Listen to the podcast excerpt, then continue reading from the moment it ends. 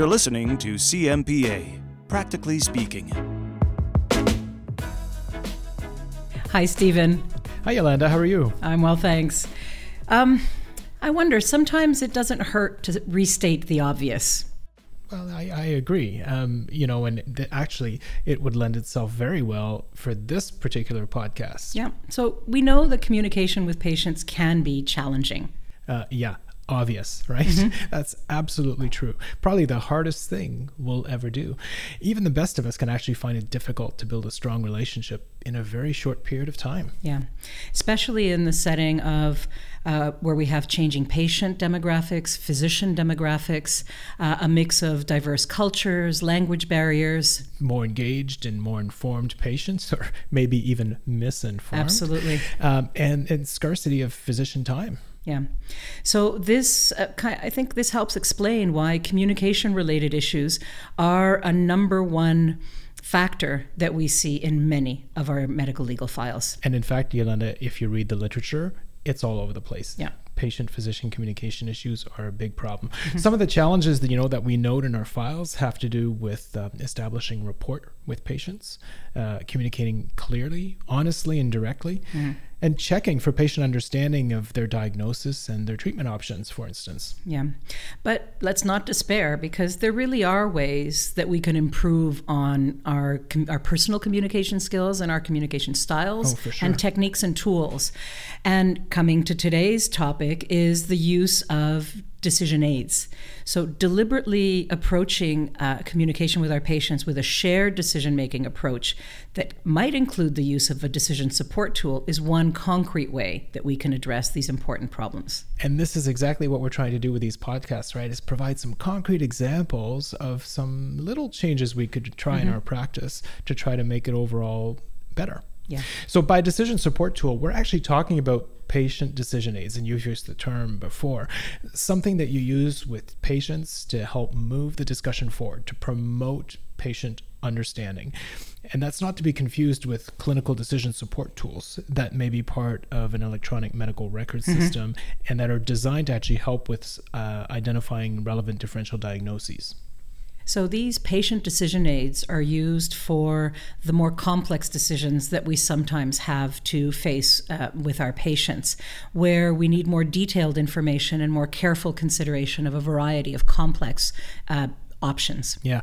Complex decisions often involve multiple options that people value differently. Mm-hmm. Sometimes the scientific evidence about options is limited, and how we value each one can play a major role in how we decide to proceed. Absolutely. So, you know, the best choice depends on the importance a patient places on the benefits, the harms, the scientific uncertainty. So, the goal of using a patient decision aid is to improve the quality of that decision making process and ultimately the quality of the decisions. And you know, Yolanda, the quality of the decision hinges on the extent to which the patient feels they chose care that's congruent with their values.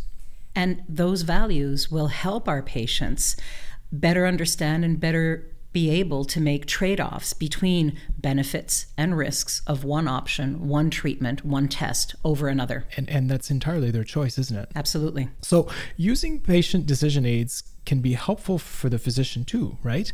Uh, it can help structure discussions and make them fulsome allowing for the patient uh, inputs to be provided uh, and, and as such to create some dialogue. Absolutely.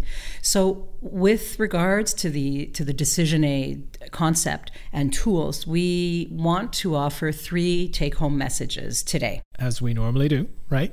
Uh, the first one would be shared decision making approaches to treatment and screening discussions increase patient engagement and satisfaction. And I wonder, by extension, could it possibly decrease medical legal risk? Well, maybe, right? Improving communication between a patient and their physician certainly couldn't hurt, but using them will require some investment of time on your part. Right. And bear in mind as well that the use of these tools may not necessarily lead to an instant decision. We need to manage our expectations of such a tool and our patients' expectations as well. So, take home point number two would be using decision aids is one technique we can use to facilitate shared decision making. Right. And take home number three would be that shared decision making is the link between person centered care and informed consent. Isn't that profound? Sometimes the simplest is the most challenging to accomplish. Yeah. So let's take a case, an example. Say a 55 year old male, we'll call him Joe, who comes to see you and says, I heard about this blood test for prostate cancer, this PSA, and uh, he wants it done because he, he's afraid of prostate cancer. Uh, Joe is asymptomatic and he has no family history. So, what would you tell him? Well, I guess we could just say, sure, let's do it and, and leave it at that. That would be an option. Well, doing what a patient wants as the path of least resistance might not exactly be the best way to get about reaching sound decisions. And it could even be viewed as a somewhat paternalistic approach to right. medicine. And the whole point of this podcast is to talk about how you could engage patients in a shared decision making process using a decision aid. And you know, if you were younger and you responded, no, it's not necessary, well, that would be no better just as paternalistic. In right. both cases, it's the lack of dialogue about the why of the medicine, be it a PSA, a mammogram, an MRI, a surgery, a vitamin WXYZ assay, that makes the care not person centered. Right. You know, Yolanda, there was a study back in 2019 in the CMAJ, and it showed that uh, older patients in rural settings that lived in the province of Quebec specifically and are part of a visible minority group actually perceived significantly decreased levels of shared decision making. Well, that's interesting. I wonder what reasons uh, would explain that. I, I suspect it's either not being done or it's being poorly done. Mm-hmm. What we do know from the literature is that it seems the barriers include gaps in physician knowledge, uh, either about what clinical situations or patients are appropriate for this approach, or thinking that it'll take too much time. So, our take home point, uh, one of our take home points today was the shared decision making approaches increase patient engagement and patient satisfaction. Right. However, it doesn't quite seem to be the norm yet in many areas of clinical practice. Like in some worlds, like my own oncology, for example, such tools and decision aids are used quite extensively, but it's not necessarily the case across all domains of medicine. And some might actually think they are engaging in shared decision making, but you know, we all have blind spots, and sometimes taking the opportunity to receive feedback from a colleague or actually from our patients mm-hmm. about how well we engage in shared decision making, it can actually be a good starting point to improve our care. Well, that would really make a fantastic topic for um, those self assessment high value credits, right? Oh, right. For CPD, mm-hmm. everyone's always looking for ways of getting feedback mm-hmm. about their practice. So, this Absolutely. would be a great topic for sure. You know, working towards being a better communicator can be worth its weight in gold in terms of job satisfaction, too, right? Shared decision making is just such a way to be a better communicator. Um, it's a, it's a conversation between a physician and a patient where the physician shares medical information that's relevant to a health decision, and the patient shares information regarding their values and preferences, and together they arrive at a collaborative decision. So let's come back to Joe's case.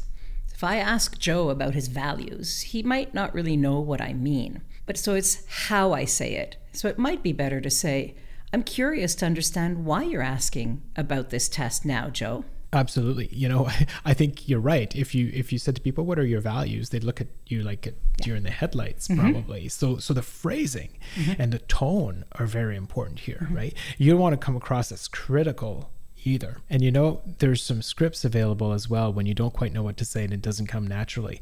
Um, I'm thinking specifically uh, for discussions around opioids, for instance. Uh, there's some very nice scripted conversations that you could that you could rehearse or, or follow that can be of help. So really, it's about finding out what our patients want what they think, what's going on in their lives right now, what concerns they have, so that we're better equipped to help them. Now, Yolanda, shared decision making takes time, as I said before, yeah, and yeah. that can be a concern for some. It can, absolutely. But we can't stress enough that investing that time is absolutely worth it in the long term. The dividends and the return on that investment are huge in terms of general satisfaction with care on the part of patients and families, and the relationship where is strengthened. And our article in Perspective speaks to some of the literature on this topic. Right. And I think we've mentioned it in another podcast too, where we have to think about how much time we want to invest now with the clinical interaction versus how much time do we want to invest in responding to a college complaint because yep. the patient wasn't satisfied yep. with the, with the interaction. Absolutely. You know, some patients though may not be used to sharing decision making and and we may actually have to socialize them to that concept mm-hmm. so to speak uh, yeah. their previous or their other doctors may in fact not have engaged in shared decision making and so they can be very confused yeah so joe would say well you're the doctor you tell me and actually yolanda that's exactly the kind of situation where using a decision tools might be helpful to a patient like joe yeah, to help us elicit their values and foster a better understanding, both on our part and theirs, of what the needs are in this situation. Right. And if patients push back a bit, that's actually okay in a clinical conversation. It's an opportunity to learn. Absolutely. So there are various models in the literature that promote the shared decision making concept, but fundamentally, it's about two things communicating risk and clarifying patient values. Essentially, shared decision making can be framed as being based on choice, options, and decisions. Yes. We first introduce a choice, and then we describe a series of options. And that's where integrating the use of a patient decision support tool can actually be very helpful. So that you can finally help your patients explore their preferences and approach to making decisions. So, with Joe, in step one, you would introduce the choices of PSA screening or not screening or other options if they're relevant. And then in step two, you could describe the options and the data around each option. So, for example, what proportion of men uh, in his age group have a negative test? Or what proportion of men in his age group have a cancer detected earlier than had they not had the screening test done? And that type of data is exactly what's in the patient decision aid, right? Mm-hmm. And then having reviewed that, that makes plain the fact that the test may not be the panacea that Joe was expecting it to be. Mm-hmm. So then in step three, you would discuss Joe's preferences and values as they relate to his informed decision. For example, which risk would matter most to him? Does he prefer to test and risk a false positive and all the potential treatments and investigations that would ensue? Or does he prefer to do nothing with the understanding that most likely the test would not change anything anyway for him? And that is uncertainty. Right. There's benefits and risks on both sides of that of that process. But instead of me telling Joe, nah, you don't need the test, or sure, let's do it, and leave it at that, you've given Joe the opportunity to understand and to decide for himself what fits his needs best. So, before we go, though, it's important to say that not all decision aids are created equal. That's true. So, there are standards used to evaluate decision aids. And there's an entity called the International Patient Decision Aids Standards Collaboration, quite the mouthful. Uh, and in general, uh, there are a number of things to look at to determine if we have a good decision aid. Uh, they include, in a, in a first instance, we like to see that the decision aid has included both positive and negative consequences of a clinical decision with the outcome probabilities, as you described. Right. Secondly, the decision aid describes options so that patients can imagine the outcomes in each of those settings using their personal values when approaching the decision. Mm-hmm. And finally, the decision aid links to the evidence that was used to create them and describes the synthetic process or the process that was used to come up with this tool. And that's actually critically important because Absolutely. that's that's important for you, right? To critically assess the quality of the of the patient decision aid and the literature upon which it's based, um, just like we learned to do with medical literature. Correct. We don't want to propose something that was fished out of a hat in a you know fly by night uh, operation. We want something that's founded on evidence. Right. And so often the professional societies might be the ones who actually are putting out these decision aids, which actually is probably also a good hint about their quality. Absolutely. And it's important to remember not only, you know, certain specialty societies or entities like the one I referred to, at times our own institutions or facilities might have their own decision aids in certain settings. So, if relevant, it might be important to be aware of what's being used in your community or in your practice setting. Right. And again, that goes back to being aware of the standard of care mm-hmm. and applying it to your practice. One of the concepts that we bring up frequently in our podcast. You're right. And we interweave this all the time into our discussions. Yeah. You, you, you can't talk to a reasonably uh, respectable CMPA physician without talking about standard of care or documentation, right?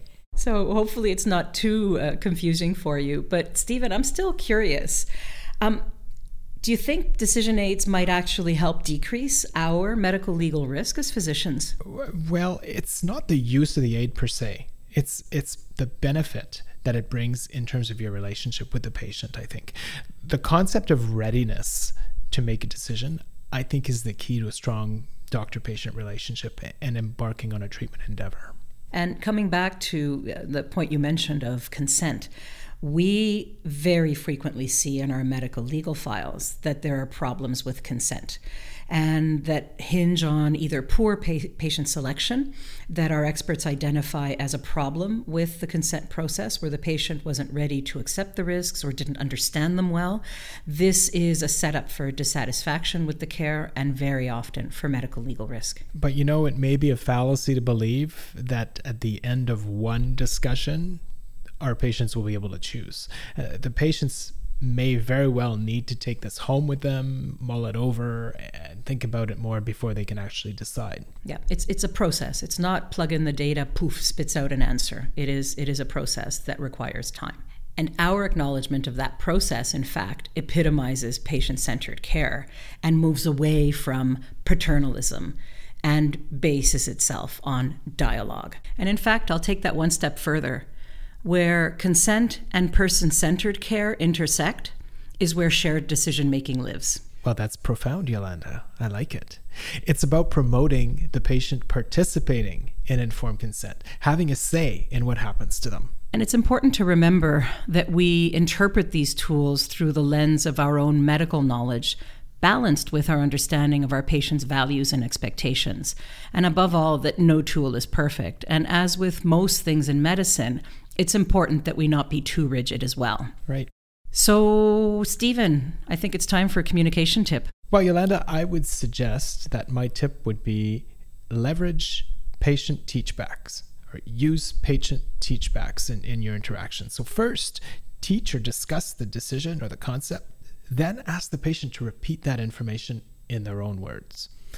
So, patient teachback essentially does two things it promotes information retention because the inform- the patient actually has to synthesize mm-hmm. that information to be able to reword it. And it also allows you to assess whether or not there are gaps in the patient's understanding. If the patient misunderstood or misses a key part of the information, you know about it and you can explain it again. So, how about you, Yolanda? Do you have a documentation tip for our listeners? At the risk of repeating ourselves, document. We cannot stress enough the importance of good documentation. And that's not a message we haven't said before at the CMPA, but really, seriously, if you use a decision aid to help your patient's discussions, document it. And don't just document that you used it, but keep a copy of the tool on the patient's file send the patient home with a copy of the decision aid so they can process and digest it and share it with their family because sometimes the family's values are important in their decision making process.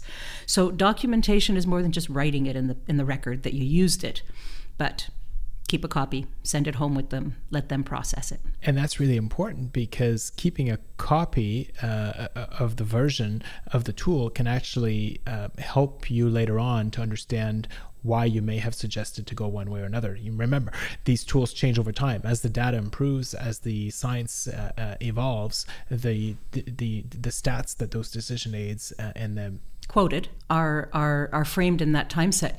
It's also helpful not wanting to, to, to tempt fate, but in the event we had to defend, Well, we set the standard of care based on that. We're not going to compare care delivered in 2001 to care delivered in 2021. And if you used a decision aid that quoted data from X year, that will frame what the standard of care was at that time. Well said. And thank you for coming to my rescue there because I was just at a loss for words.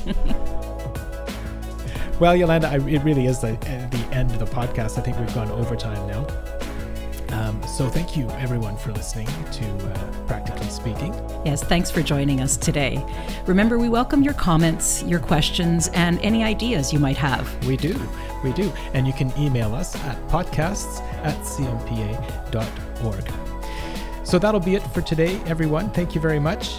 And remember, Yolanda, when we change the way we look at things, the things we look at change. Goodbye, everyone. Goodbye. These learning materials are for general educational purposes only and are not intended to provide professional medical or legal advice, nor to constitute a standard of care for Canadian healthcare providers.